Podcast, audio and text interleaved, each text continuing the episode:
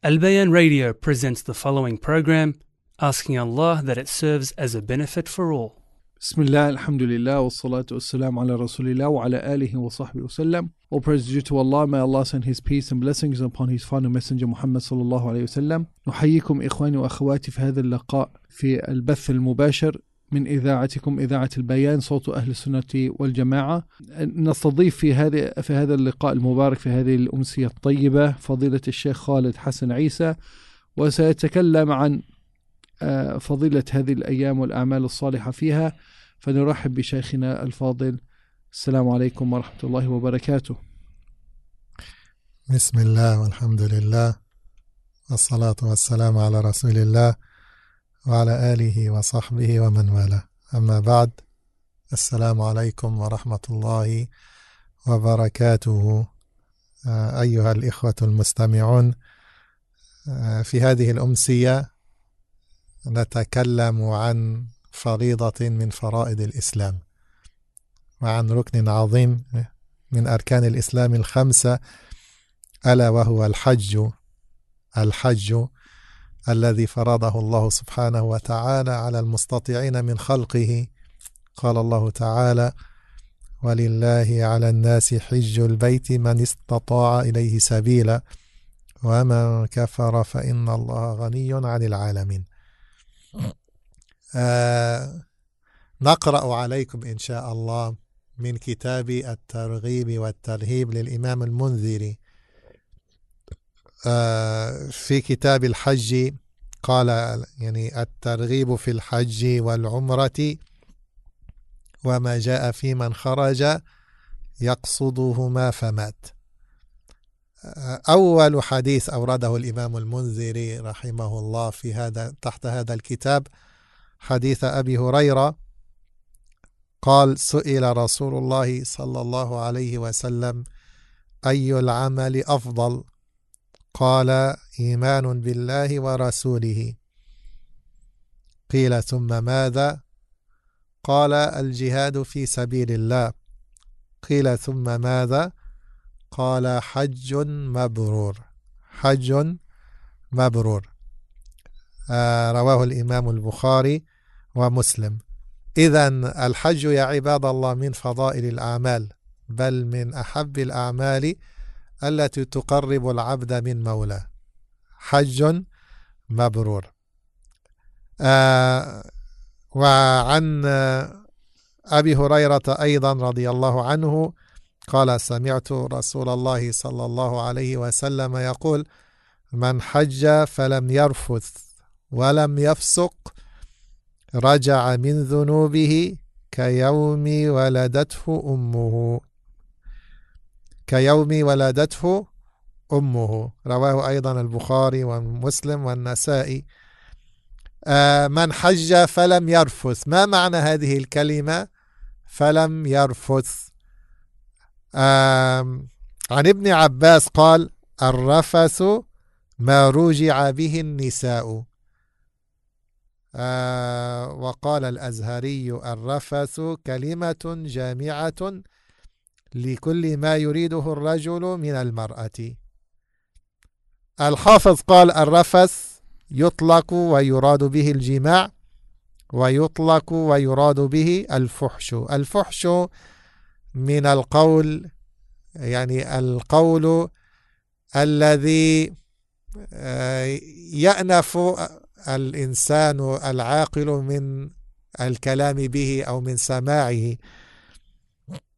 ويطلق ويراد به خطاب الرجل المرأة فيما يتعلق بالجماع.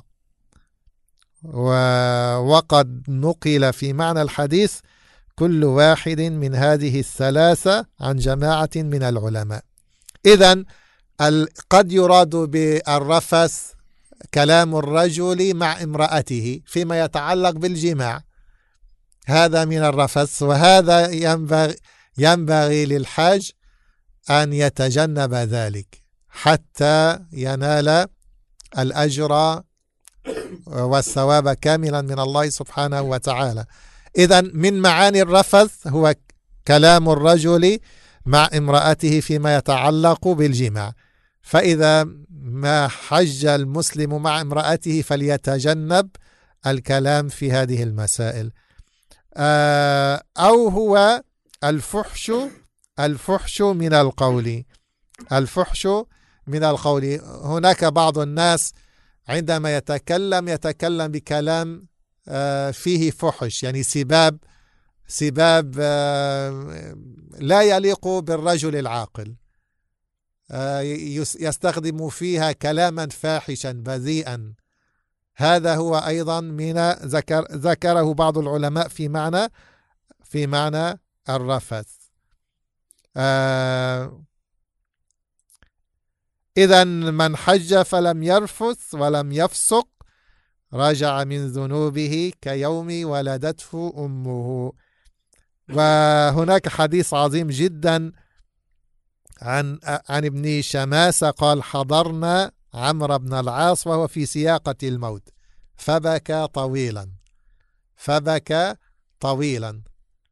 آه عمرو بن عمرو بن العاص تأخر إسلامه. تأخر إسلامه. أسلم بعد صلح الحديبية. آه لما أسلم يقول لما جعل الله الإسلام في قلبي أتيت النبي صلى الله عليه وسلم فقلت يا رسول الله آه، أبسط يمينك لأبايعك. فبسط يده. فقبضت يدي. فقال ما لك يا عمرو؟ مع أن عمرا هو الذي طلب من النبي صلى الله عليه وسلم أن يبسط يده ليبايعه. لما بسطها النبي صلى الله عليه وسلم قبض عمرو يده فاستغرب النبي صلى الله عليه وسلم فقال له ما لك يا عمرو؟ قال أردت أن أشترط. قال تشترط ماذا؟ قال أن يغفر لي. قال أما علمت يا عمرو أن الإسلام يهدم ما كان قبله؟ يعني عمرو يعلم من نفسه أنه حارب النبي صلى الله عليه وسلم وأمضى سنوات من عمره في محاربة النبي صلى الله عليه وسلم وعلم قبح ذلك العمل فأراد أن يشترط آه، عند مبايعته للنبي صلى الله عليه وسلم أن يغفر الله له ما تقدم منه من هذه الذنوب. فقال له النبي صلى الله عليه وسلم مطمئنا له أما علمت أن الإسلام يهدم ما كان قبله وأن الهجرة تهدم ما كان قبلها. وعمر كان يعني مهاجرا يعني هاجر إلى النبي صلى الله عليه وسلم ولما طلب هذا من النبي صلى الله عليه وسلم كان مهاجرا.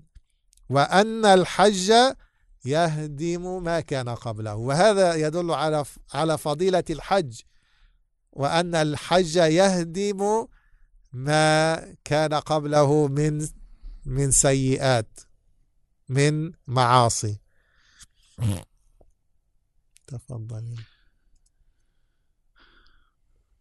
We praise Allah subhanahu wa ta'ala. We ask Allah to send His peace and blessings upon His final messenger Muhammad sallallahu alayhi wa sallam. Our dear Sheikh, Sheikh Khalid Isa, Hafidhullah. Uh, today he would like to share with us a great action of the actions of worship uh, that is special and unique uh, to these blessed days. Uh, and it is one of the pillars of the pillars of Islam. And Allah subhanahu wa ta'ala has obligated this ritual upon those who are able. Allah Ta'ala says in the Quran, and it is due it is due to Allah from the people that they should perform pilgrimage to the house, those who have the ability to do so and have the ability to make the journey. The Shaykh today, Hafidhullah, he will mention some of the of the most beautiful narrations of the Prophet Sallallahu as is uh, collected in the great work of Imam al-Mundhiri rahimahullah in his book At-Targhib at-Tarhib in the chapter that he titled the virtue of Hajj and Umrah and the virtue of dying uh, whilst uh, performing those actions. The first narration, we'll mention three narrations, inshallah, and then uh, hand back to the Sheikh. The first narration the Sheikh Jazakallah khairan mentioned is uh, narration from Abu Hurairah anhu where he, where the Messenger of Allah sallallahu wasallam was asked which of the deeds is most virtuous. The Prophet said, "The belief in Allah and His Messenger." And then he was asked, then what after that? He said, uh, Al jihad fi sabilillah, striving in the path of Allah. And then he said, and then he was asked, and what after that? He said, uh, the accepted Hajj, Hajjun Mabrur. Uh, as well narrated from Abu Hurairah radiallahu anhu that he heard the Messenger of Allah sallallahu alayhi wasallam. He said, whoever performs Hajj and does not uh, commit any uh, yani immodest actions, then he will return as is as if he, he was born anew from his mother. And the word in Arabic is rafath. And the scholars had yani, slightly different interpretations of that word, but they're all generally the same. There is a narration from Ibn Abbas radiallahu anhuma that he said al-rafath is for a man to speak to his wife in a sexual nature. Other scholars they said it is uh, for a man to speak with his wife in issues that deal with uh, sexual relations, or it is what the man seeks from his wife, uh, what a man seeks from uh, from his wife. Other scholars they say generally it is things to do with uh, يعني, uh, uh, sexual speech or immoral speech. Uh, and immoral speech is, is speech that is considered rude, speech that you, you wouldn't normally speak about in public, that, that an honorable person wouldn't speak in public. So this includes uh, uh, sexual speech, this includes swearing, this includes these type of things. So the one who avoids all of these actions in his Hajj, then his Hajj will be a, a Hajj that uh, is the cause of forgiveness for his sin, that he will return like he was born anew from his mother. It is narrated from Ibn Shamasa that he said that uh, I. Uh, I uh, I met Amr ibn al-As radiallahu anhu. Was able to to to meet Amr ibn al-As before he passed away. He was actually in his uh, in his uh, bed that yani before he passed away in his sick bed. Uh, and Amr ibn al-As was was crying so much. And we have to remember Amr ibn al-As radiallahu anhu uh, was one of the companions that he became a Muslim towards the end of his life. So he spent much of his life opposing the Messenger Muhammad sallallahu alaihi wasallam. Uh, but towards the end, Allah subhanahu wa ta'ala opened his heart to Islam and he approached the Messenger sallallahu alaihi wasallam finally and he said to the Prophet wasallam, hold out your hand so that I can give you the pledge of allegiance. And so the Prophet wasallam stuck his open hand out to receive his pledge of allegiance. Then Amr ibn al-As withheld his hand, clenched uh, his own hand. And the Prophet ﷺ said to him, You know, what's this about? Because Amr ibn al As is the one who uh, invited the Prophet ﷺ to outstretch his hand. He said, I have a condition. He said, What's your condition? He said, That all my previous sins are forgiven, all my previous transgressions are forgiven.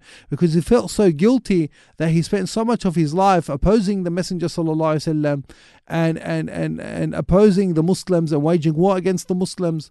And so Rasulullah وسلم, as a way to, uh, to make him feel better and feel comfortable and to give him that sense of, of, of reassurance the Prophet ﷺ, he said to Amr ibn al-As, don't you know that when a person becomes a Muslim, that it destroys all the bad deeds that he has done before. It knocks all the bad deeds down.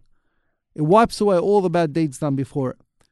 And that when a person makes migration, hijrah, that it removes all of the bad deeds before it. And when a person performs hajj, that it removes all of the bad deeds done prior to it. So this is another narration to show the great virtue of the performance of Hajj. أيها الإخوة أيضا مما يدل على فضيلة الحج ما روي أو ما رواه الحسين بن علي رضي الله عنه قال جاء رجل إلى النبي صلى الله عليه وسلم فقال إني جبان وإني ضعيف فقال هلم إلى جهاد لا شوكة فيه. الحج. رواه الإمام الطبراني في الكبير والأوسط ورواته ثقات. آه، وأخرجه عبد الرزاق أيضا. إذا انظروا إلى هذا الحديث.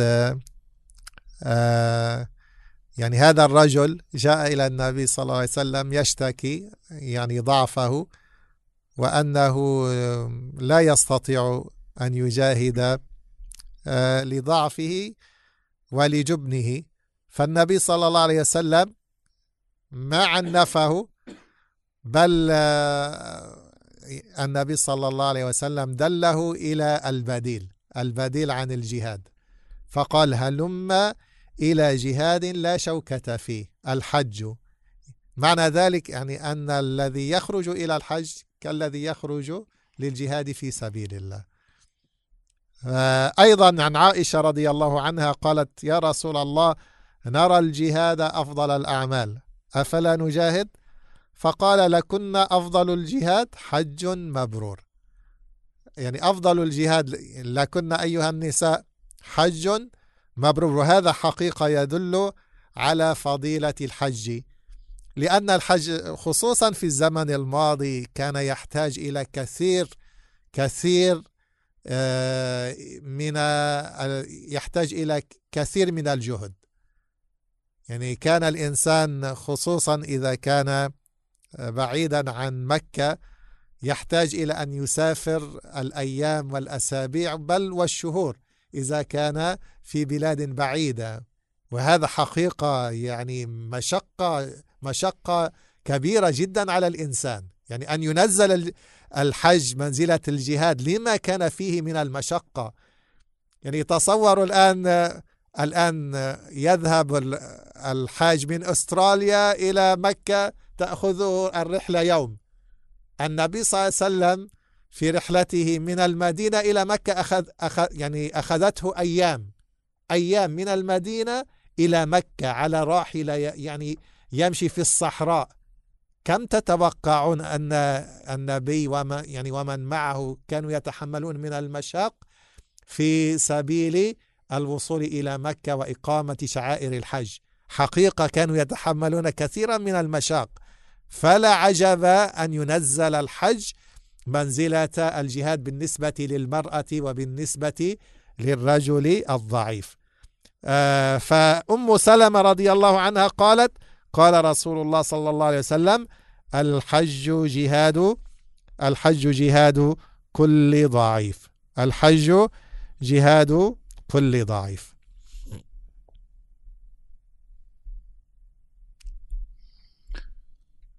Also of the narrations of the Prophet وسلم, as is narrated by Al-Husayn ibn Ali radiallahu anhuma, that a man came to the Messenger sallallahu alayhi wasallam and he said, O Messenger of Allah, I would like to perform jihad and strive in the way of Allah, but I am weak and I am a coward. I can't bring myself to take part in combat. The Prophet ﷺ said to him, Would you not like me to direct you to a way of jihad, a way of striving for the cause of Allah, that there is no combat in it? And he said, That is the Hajj. So the Hajj is of the same, in the same category, uh, is a form of jihad. Uh, it is a jihad without combat. Uh, as well, Aisha radiallahu anha, she says uh, that she said to the Prophet sallallahu alaihi wasallam, she said, uh, "We, in our estimation, from what we understand, uh, that jihad is the best of deeds. So we wish to perform jihad." And the Prophet sallallahu alaihi wasallam he said uh, that the jihad for you, O women, is Hajj. Yes, al-Hajj wal Yeah, so he said to her, al-Hajj and Umrah is the jihad uh, for the women.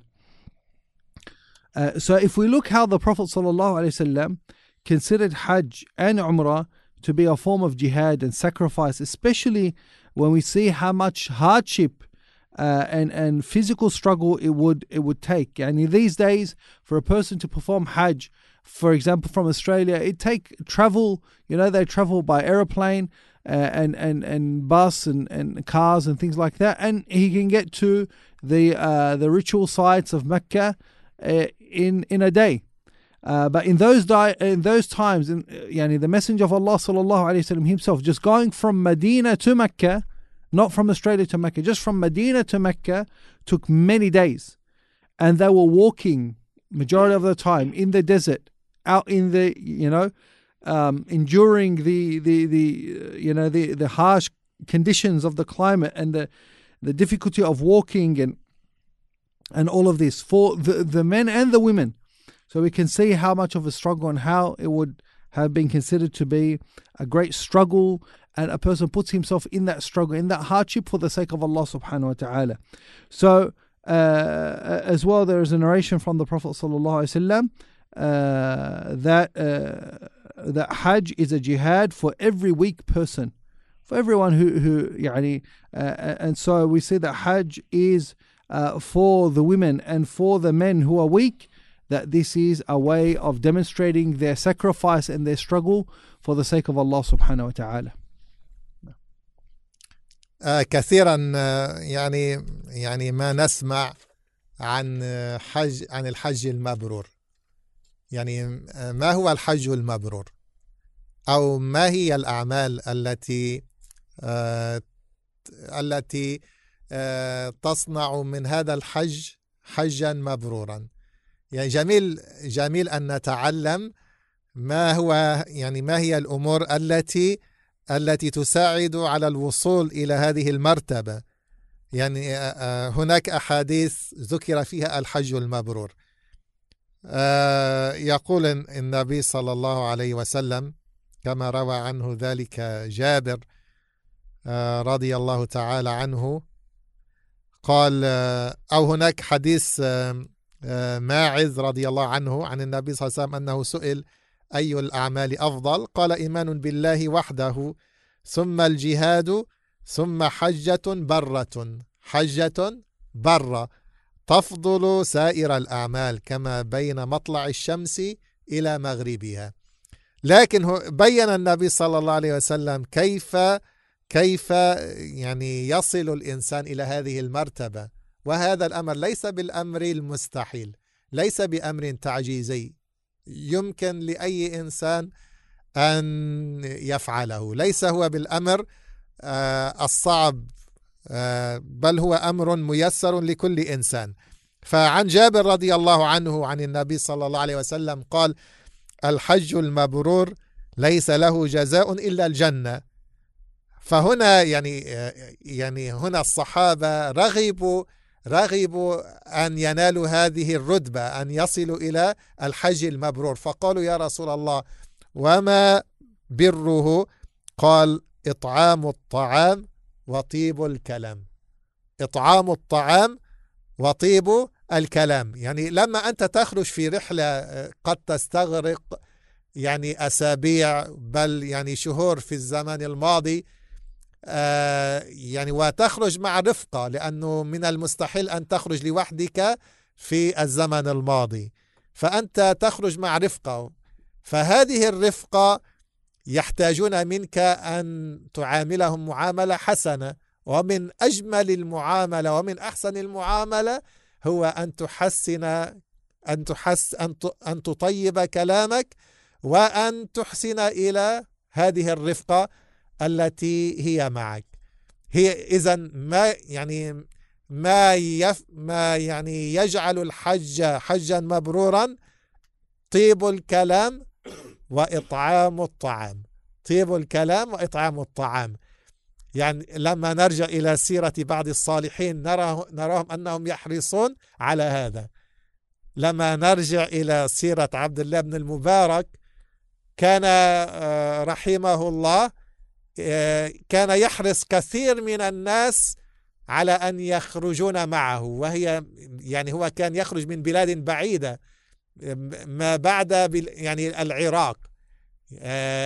فكان كان لعلمه وفضله ومكانته كان يحرص كثير من الناس أن يخرجون في رفقته. فهو كان كان ماذا يصنع؟ كان يأخذ يعني يقول اجعلوا أموالكم أمانة عندي. فكان يعني يأخذ منهم الأموال ويضعها في صندوق عنده في بيته. ثم يخرج بهم في يعني ويصرف ويطعمهم يطعمهم في يعني أثناء الطريق ذهابا وإيابا. يطعمهم من ماله وهو كان يعني كان غنيا كان غنيا. فكان يطعمهم من ماله ذهابا إلى الحج وإيابا إلى بلادهم.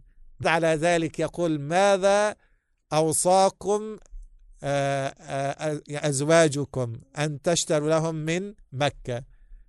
فكان يشتري لهم ما يريدون. فإذا ما رجعوا آه، يعني رتب لهم وليمة أو يعني طعاما ثم دعاهم إليه وأعطاهم أموالهم يعني كاملة موفرة لم يصرفوا منها شيئا. إذا كان بعض الصالحين يحرص على هذا يحرص على هذا. مما تلاحظه في أثناء العمرة أو في أثناء الحج أن هناك بعض المطاعم بعض المطاعم تقدم الطعام يعني إلى الناس. وهذه المطاعم ماذا تفعل؟ تفتح أبواب التبرعات للمحسنين. فيأتي المحسن في أثناء الحج ويقول أنا أريد أن أدفع هذا المبلغ لتطعم به الناس. وهذه من من الأعمال الطيبة خصوصا في مكة أن إطعام الحاج وإطعام الفقراء يعني في مكة. وهذا مما يجعل الحج حجا مبرورا. حجا مبرورا. بل سمعت من بعض الأخوة يعني ممن يذهب إلى الحج أو العمرة حتى هنا من أستراليا أن بعض الناس يعطونه مبالغ من المال آه، ليطعم بها الفقراء والمساكين في مكة. وهذا يعني العمل هناك لا شك أن أن العمل في الحرم يضاعف ثوابه لصاحبه.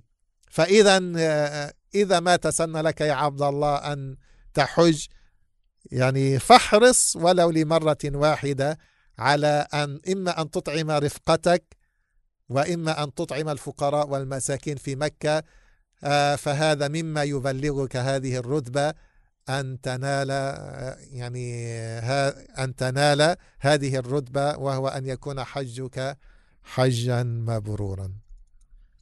فالنبي صلى الله عليه وسلم يقول تابعوا بين الحج والعمرة فإنهما ينفيان الفقر والذنوب كما ينفي الكير خبث الحديد والذهب والفضة وليس للحجة المبرورة ثواب إلا الجنة. والحجة المبرورة هي ما اشتملت يعني على هاتين الخصلتين آه، إطعام الطعام وطيب الكلام. سبحان الله وطيب الكلام نعرف نعرف قيمة هذا يعني آه، نعرف قيمة هذا لأننا يعني صاحبنا الناس في الحج. آه، يعني الناس في الحج يواجهون كثير من المتاعب كثير من المصاعب ينفذ صبر كثير منهم فلا يملك نفسه أحيانا فيغضب ويتكلم بكلام فيه قسوة وفيه إساءة لمن معه من الأصحاب. فنعرف قيمة هذا الأمر أن يطيب الحاج كلامه لرفقته وللناس. أن يحبس أن يحبس نفسه وأن يصبر على أذى الناس وأن يتحمل وأن يسعى في يعني في إسعاد من معه من الصحبة.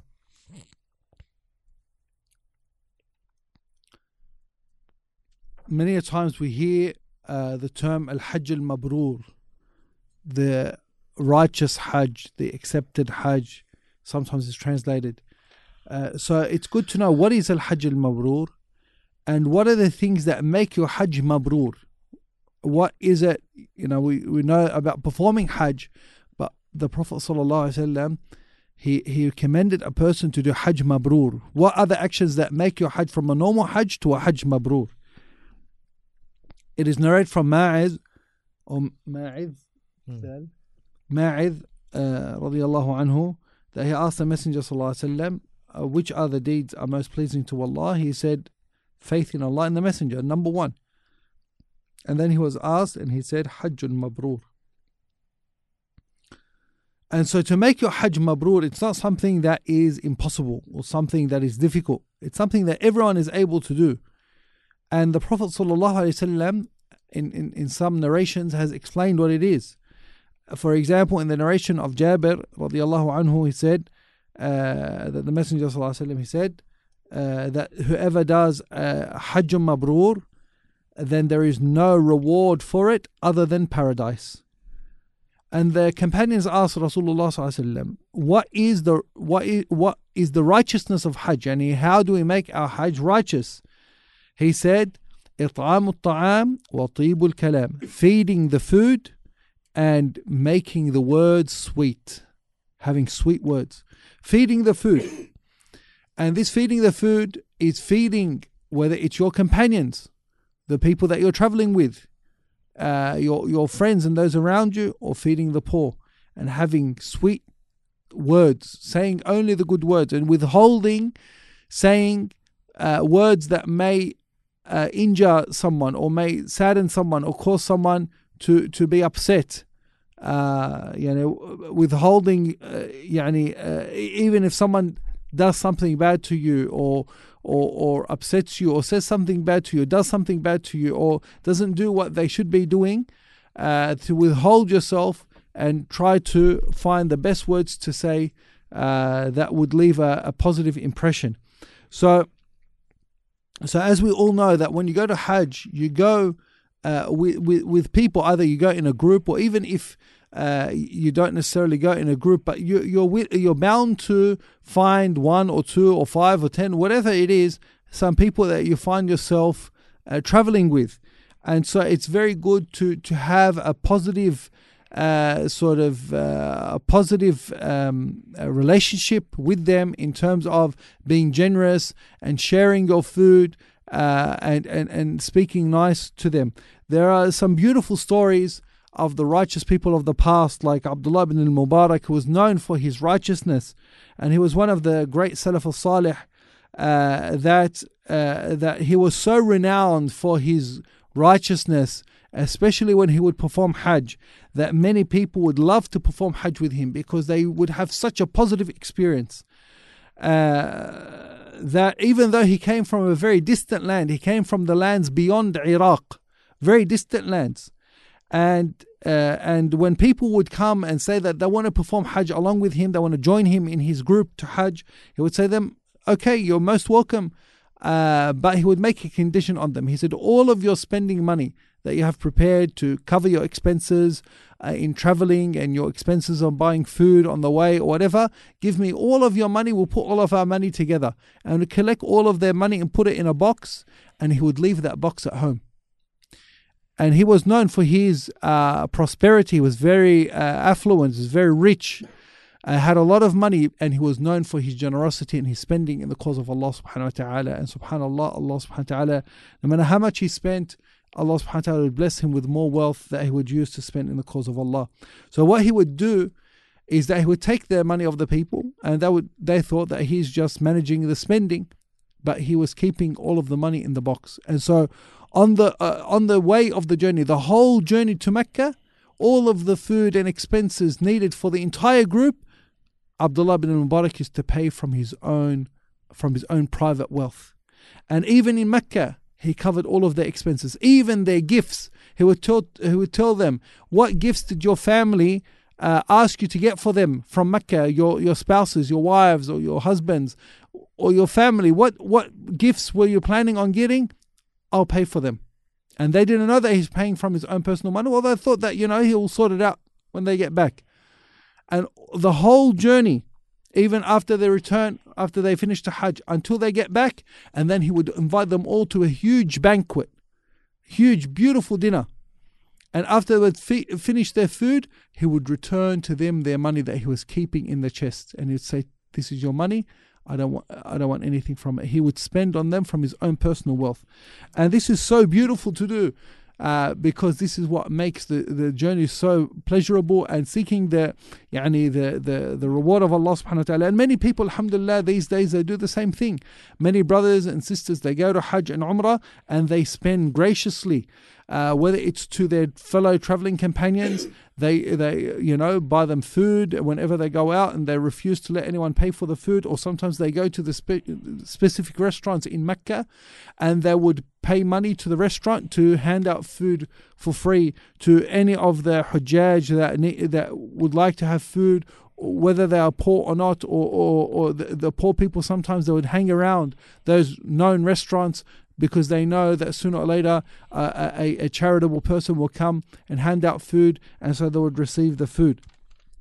And so this is a great deed to do, uh, whether, as I said, it's feeding your traveling companions, or you're feeding generally the Hujjaj, or you're feeding uh, the the poor people in Mecca. And some people, not only those who go themselves to Hajj and Umrah, some don't are, are not able to go, but they would give money to those who are going to perform Hajj and Umrah, and they'd say, please use that money to buy food at these restaurants and hand out the food and feed the people on my behalf. Uh, as well, uh, Rasulullah sallallahu said in the hadith that follow up Hajj and Umrah. Like if you do Hajj, do another Hajj. If you do Umrah, do another Umrah, because the sins that are done in between the Hajj and the Umrah, in between the two Hajj and Umrah, will be uh, uh, sorry Hajj and Umrah. When you spend money and you spend your time and your effort to perform Hajj and Umrah, then they will do away with poverty and sins, just as the fire does away with the pollutants of of uh, of iron and gold and silver. The the the uh, the blacksmith he puts these ores into the fire and he melts them to remove any impurities, so that only the pure metal is left. Uh, and likewise, the Hajj and Umrah is a way of purification and saves you from poverty and it saves you from sins in the same way. Um, الآن أيها الإخوة نرى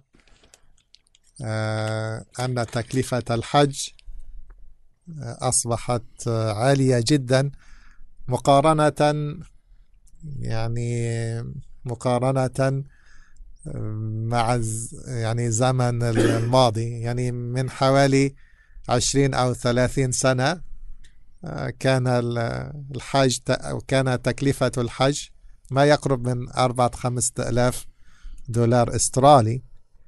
الآن يعني تضاعف المبلغ إلى مرتين أو يعني إلى ثلاث أو أربعة. يعني سبحان الله لكن هناك بشرى يعني بشرى يعني آه سبحان الله النبي صلى الله عليه وسلم ما ترك شيئا إلا وبي وترك لنا منه علما. فهناك حديث عن عائشة هذا الحديث فيه معالجة لهذا الأمر أو فيه تطيب لخاطر المسلم الذي أنفق كل هذه الأموال ليذهب إلى الحج. آه، عن عائشة رضي الله عنها أن رسول الله صلى الله عليه وسلم قال لها في عمرتها إن لك من الأجر على قدر نصبك ونفقتك. على قدر نصبك ونفقتك. رواه الحاكم وقال صحيح على شرطهما. وفي رواية له وصححها إنما أجرك في عمرتك على قدر نفقتك. فانظروا سبحان الله هذه هذه تعطي آه، بشرى آه، للناس اليوم. وأن هذا المال الذي أنفقوه في هذا في هذا السبيل آه، سيكون في ميزان حسناتهم يوم القيامة. سبحان الله يعني أحيانا الناس آه، تصرف الأموال بدون حساب على أمور ربما لا تؤجر عليها على أمور على أمور تافهة. أحيانا يصرفون أموال على أمور محرمة ولا يسألون ولا يسألون. فنفقتهم في هذا الأمر في آه، يعني من أجل الحج هذا مما يزيد في ثواب حجهم أو في ثواب عمرتهم. فلا يعني آه، عليهم أن يعني أن يحزنوا. آه، إن شاء الله لعل هذا آه، من الأمور التي يعني آه، ألجئوا إليها. وقدرت لهم حتى ينالوا أجر هذه النفقة العالية في الحج. فلا تحزنوا أيها الناس إذا ما أنفقتم الأموال الكثيرة. في هذا الأمر فإن هذا أمر يحبه الله سبحانه وتعالى وهو مما يقربكم أكثر من الله عز وجل Uh, the next point that we would like to discuss, especially since Hajj has become the price and the cost of Hajj has become very high, especially uh, in, cor- uh, in in in uh, comparing to uh, previous years, even just you know a few years ago, uh, you know a person could perform Hajj from Australia for you know five thousand dollars or so. Now the it's at least double, triple, sometimes four times that amount per person.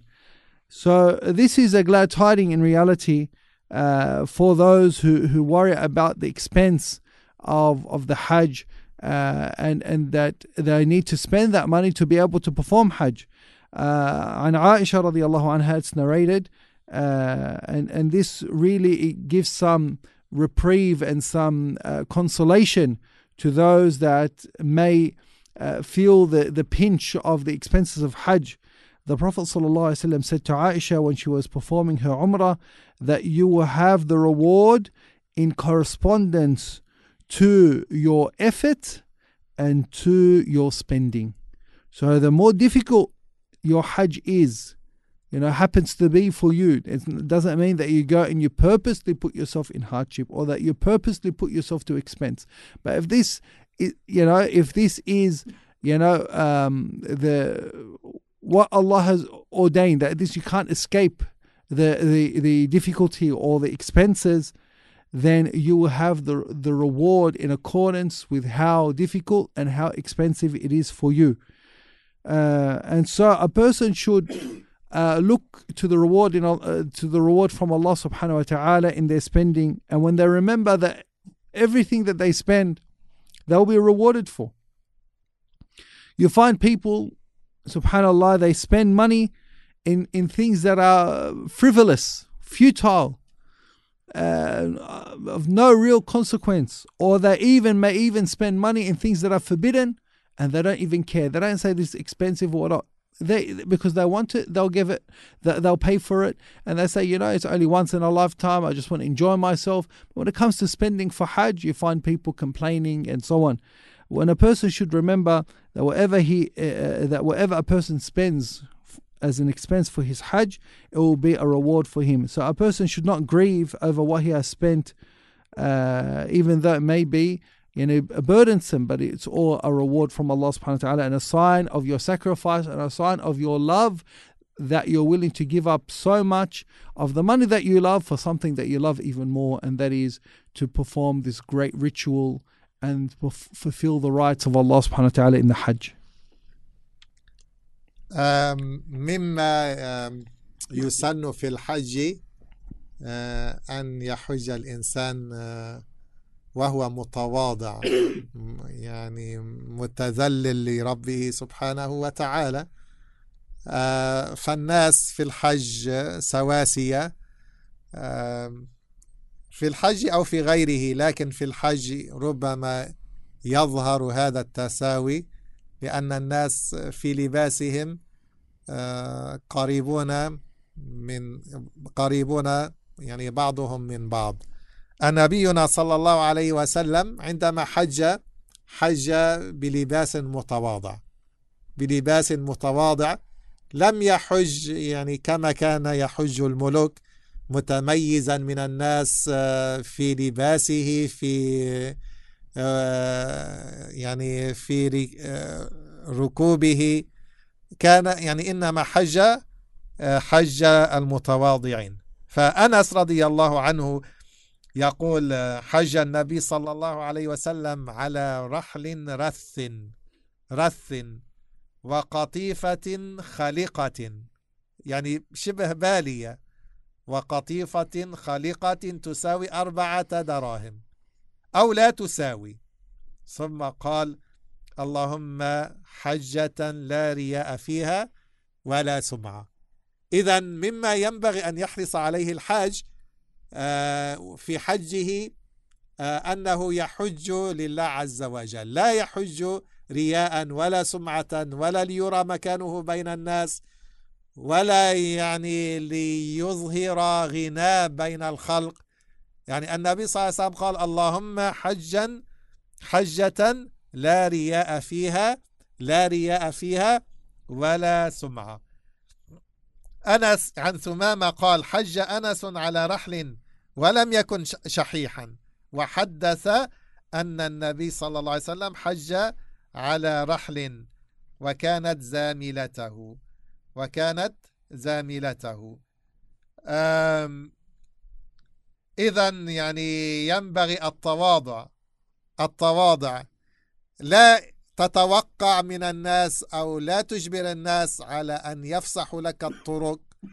وأن يعظموك وأن ينزلوك مكان أرفع من عامة الناس. لا يعني هذا نبينا صلى الله عليه وسلم آه، يقول قدام بن عبد الله رأيت رسول الله صلى الله عليه وسلم يرمي الجمر يوم النحر على ناقة صهباء على ناقة صهباء. يعني قال الصهباء آه، هي حمرة يعلوها سواد. المهم على ناقة صهباء لا ضرب ولا طرد ولا إليك إليك. يعني النبي صلى الله عليه وسلم آه، يعني تعامل مع الآخرين كأنه واحد منهم. لا ضرب ولا طرد. ما ما أمر أتباعه أن يضربوا الناس وليفسحوا له الطريق. ما طرد أحد من المشاعر ما طرد أحد من البيت حتى يخلو له البيت؟ ما فعل. ولا قال إليك إليك يعني ابتعد ابتعد. ما فعل النبي صلى الله عليه وسلم. وهذا كان النبي صلى الله عليه وسلم غاية في التواضع في حجه. لم لم يميز نفسه عن الآخرين. كأنه واحد من هذه الأمة.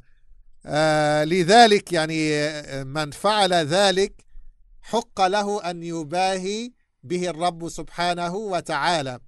فعن أبي هريرة رضي الله تعالى عنه عن رسول الله صلى الله عليه وسلم قال إن الله يباهي بأهل عرفات ملائكة السماء. فيقول انظروا إلى عباد هؤلاء جاءوني شعثا غبرا. شعثا رؤوسهم يعني بسبب الإحرام شعثا رؤوسهم يعني شعورهم ليست ممشطة يعني غبرا غبرا ثيابهم وأجسادهم. فالله عز وجل يحب هذا من الحاج وليباهي بالحجاج التي هي التي هذه هي صفتهم وحالهم. يباهي بهم الملائكة وأن الحاج تحمل كل هذه المتاعب وكل هذه آه، المآسي من أجل أن ينال رضا الله سبحانه وتعالى فالله سبحانه وتعالى يجازيه على هذا ويباهي آه، بهم الملائكة Uh, of the things uh, that uh, a Muslim should remember when performing his Hajj, uh, especially, is to perform his Hajj while he is humble. And especially in Hajj, that he realizes and he should remember that all people are equal. And now, this is uh, an attitude that a Muslim should have all the time, but especially in Hajj. Our Prophet Muhammad sallallahu alaihi wasallam, uh, he performed Hajj and he was very humble. You know, you, you, he didn't distinguish himself from any other uh, regular person. Uh, not like how the kings and the leaders used to perform Hajj and they would distinguish themselves in their clothing and their entourage and things like that. The Prophet wasallam he performed Hajj on a, a, on a on a riding riding an animal that was very humble, and he was wearing a cloth that you know that was tattered, that was worn out, uh, and uh, and and uh, Anas radiallahu anhu he said that it wouldn't even be worth four dirhams, or wouldn't even be worth that, wouldn't be worth anything. Like it's it's very very uh, simple. And he would say, "Oh Allah, make this a Hajj that is not for showing off and not for." gaining a hajj, a hajjatun la riya'a fiha wa la sum'a, not, not to be seen by people and not for people to hear about my greatness. So not for showing off and not for seeking reputation. And so Anas radiallahu anhu when he performed Hajj he performed Hajj as well on a on a on a uh, lowly beast on a lowly animal uh, uh, and he didn't uh, yani, uh, and he didn't uh, perform Hajj even though he was w- wealthy he didn't perform Hajj on like you know a, a, a, a an animal or a horse or something like that that would stand out uh, and differentiate himself uh, from the people. And he said the Prophet ﷺ performed Hajj uh, in this way on a on a lowly animal that was similar to the standard of the average person. So it's very important for those who are performing Hajj to not expect from people to make space for you and for you to be treated differently than the average person you know make space for me i'm special i'm you know i'm i'm from this country I hold this passport i'm from this nationality or you know i, I am uh, i'm richer than you i'm more you know i'm from a upper class than you no the the, the muslim uh, should be humble and and be like every other muslim our messenger sallallahu alaihi wasallam it's narrated that he was seen when he was throwing the jamarat he was riding on a camel that was a very humble looking camel. That it's not a camel that was, you know, um, an adorned camel or a, a, decorated camel or a camel that was you know, high in value, just a very standard looking camel. And even he was on the camel, uh, but he wasn't uh, hitting hitting the camel or hitting the people to move them out of the way, nor did people push people out of the way or make spaces. The Prophet ﷺ makes fa- no, or he wouldn't say to people, "Move out of the way, ilayka ilayk, move out of the way, move out of the way." He was just among the people like every every normal person, and so this is how a Muslim should be. He shouldn't uh, feel himself more important. Shouldn't uh, you know uh, push people out of the way or or or, uh, or expect from people to make space f- for him uh, or tell people move out of the way. There's a special person coming in. Obviously, unless there's a need, for example, someone's in a wheelchair to make space so that the per- person uh, don't hit the people in the f- in their ankles and things like that with the wheelchair. That's different.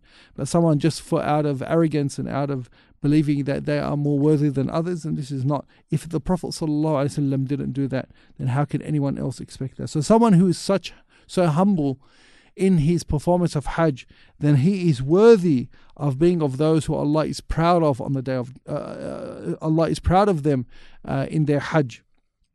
As is narrated from the Prophet ﷺ that he said that when the when the believers stand in the Hajj on the plains of Arafah, that Allah subhanahu wa ta'ala descends to the heavens of this world and he boasts before his angels and he said, Look at my slaves, look at my servants.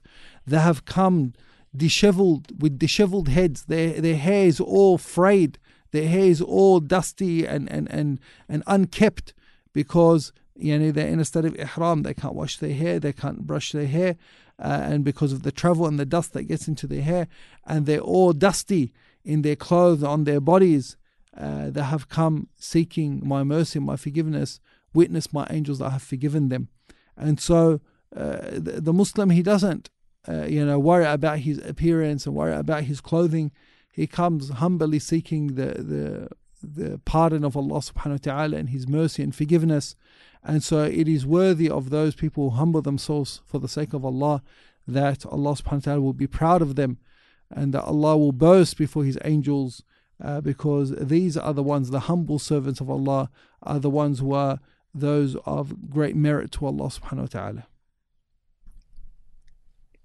الأمر الأخير يعني في هذا اللقاء نتكلم عن أمرين من أمور الحج أو ثلاثة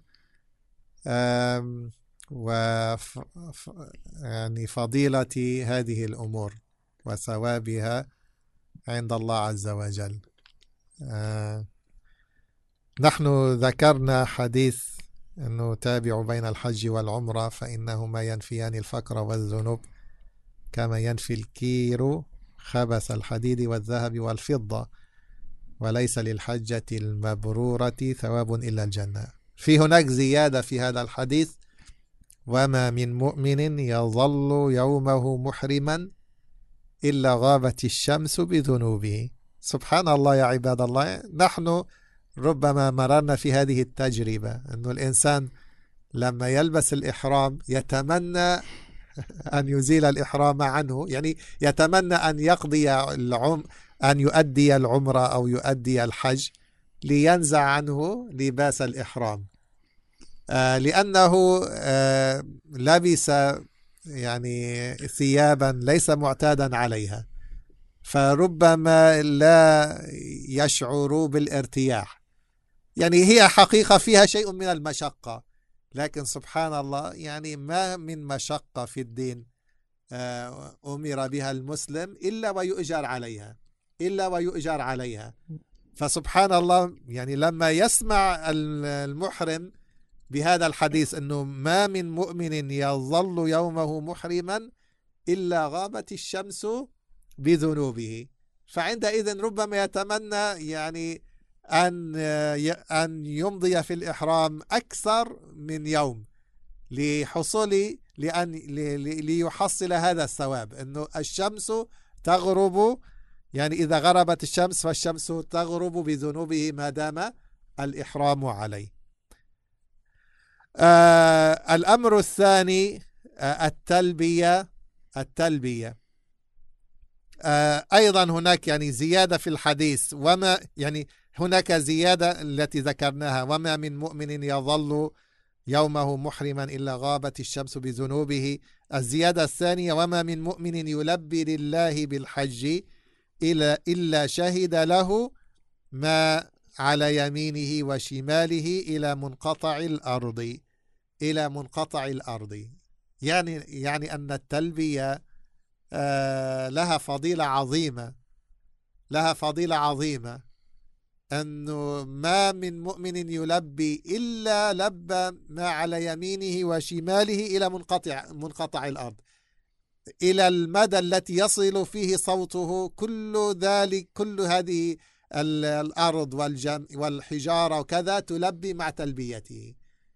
وهذا يدل على فضيلة التلبية. ولعل ذلك يعني أن يكتب هذا آه، من يعني أنه هو المتسبب يعني لهذه الجمادات أن تلبي. فيكتب كأنه كأنه دل على فعل الخير والدل على الخير كفاعله. فسبحان الله هذا من فضل الله سبحانه وتعالى. على الملبي. آه عن سهل بن سعد رضي الله عنه قال قال رسول الله صلى الله عليه وسلم ما من ملب يلبي إلا لبى ما عن يمينه وشماله من حجر أو شجر أو مدر حتى تنقطع الأرض منها هنا عن يمينه وشماله. فالتلبية مما أمر الله سبحانه وتعالى به الحجاج. بل أنزل جبريل على النبي صلى الله عليه وسلم في لما كان النبي صلى الله عليه وسلم حاجا. قال يعني النبي صلى الله عليه وسلم أتاني جبريل فأمرني فأمرني أن آمر أصحابي أن يرفعوا أصواتهم بالإهلال أو التلبية. آه فزاد ابن ماجه فإنها من شعار الحج فإنها من شعار الحج. وأيضا عن أبي هريرة رضي الله عنه عن النبي صلى الله عليه وسلم قال ما أهل مهل قط إلا بشر ولا كبر مكبر قط إلا بشر.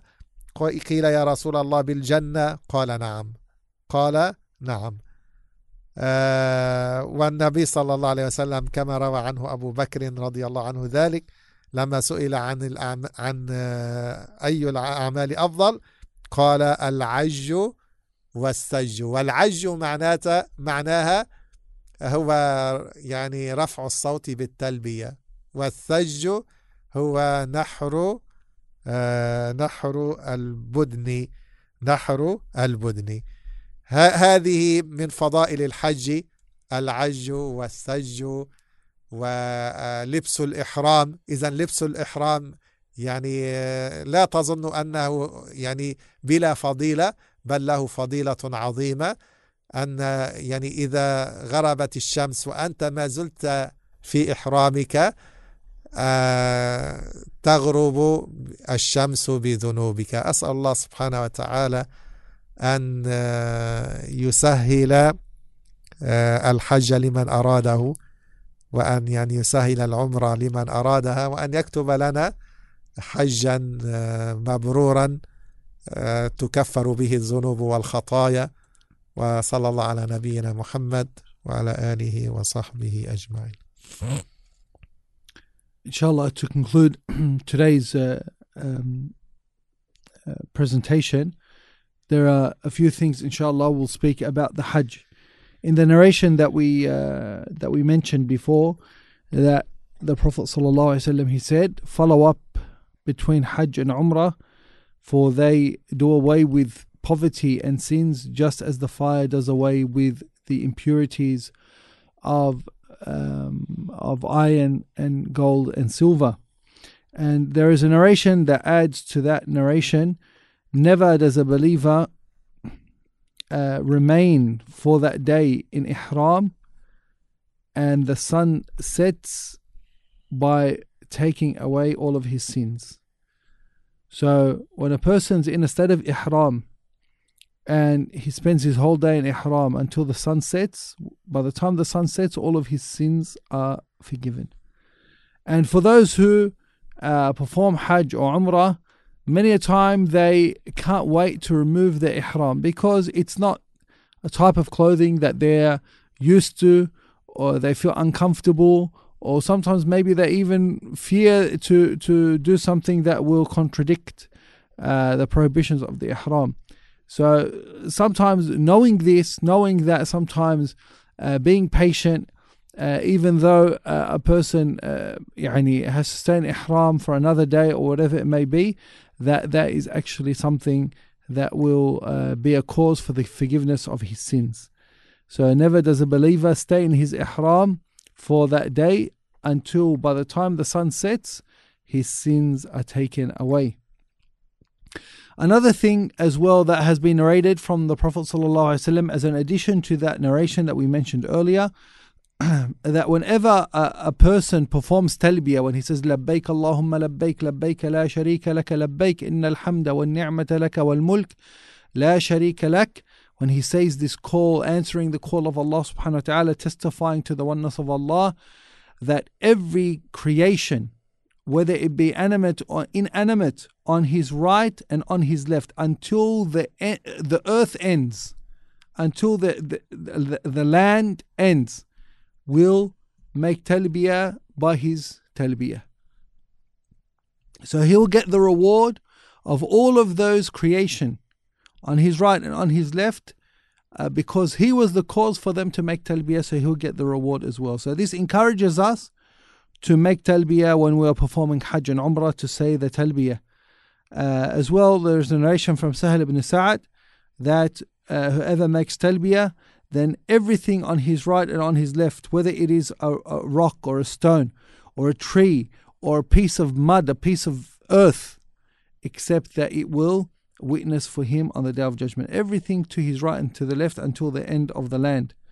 Uh, as well, it is narrated from the Messenger وسلم, uh, that he said that Jibreel came to me and he commanded me to command my companions to raise their voices in the talbiyah and in the takbir, for this is one of my signs, one of my symbols. It's a demonstration of my the, the rituals of the Hajj. Uh, and the Prophet ﷺ, he said, Never does a person perform the talbiyah or perform the takbir except he will be given glad tidings. They said, Glad tidings of paradise? He said, uh, Indeed, that is so. So, whenever a person gives, says the talbiyah, repeats the talbiyah, or repeats the takbir, he's given the glad tidings of this.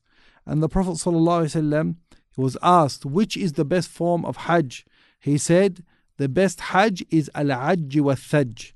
And the Hajj is when you raise your voice in talbiyah. The more that you raise your voice in talbiyah, and the more that you repeat the talbiyah and the takbir, then the, the more virtuous your Hajj will be. And Thaj is when more animals are sacrificed for the sake of Allah subhanahu wa ta'ala, for the glory of Allah subhanahu wa ta'ala, seeking His pleasure, uh, then uh, this is as well a Hajj that is most beloved to Allah. We ask Allah subhanahu wa ta'ala uh, to allow those who are performing Hajj this year to have a blessed Hajj and that their Hajj is a Hajj mabrur and they uh, that Allah subhanahu wa ta'ala enlightens them and helps them to do the actions that are most pleasing to Him. We ask Allah subhanahu wa ta'ala to allow us all to perform Hajj and Umrah and to bless us with the ability to, to be able to do that and to, to do the actions that are pleasing to Him.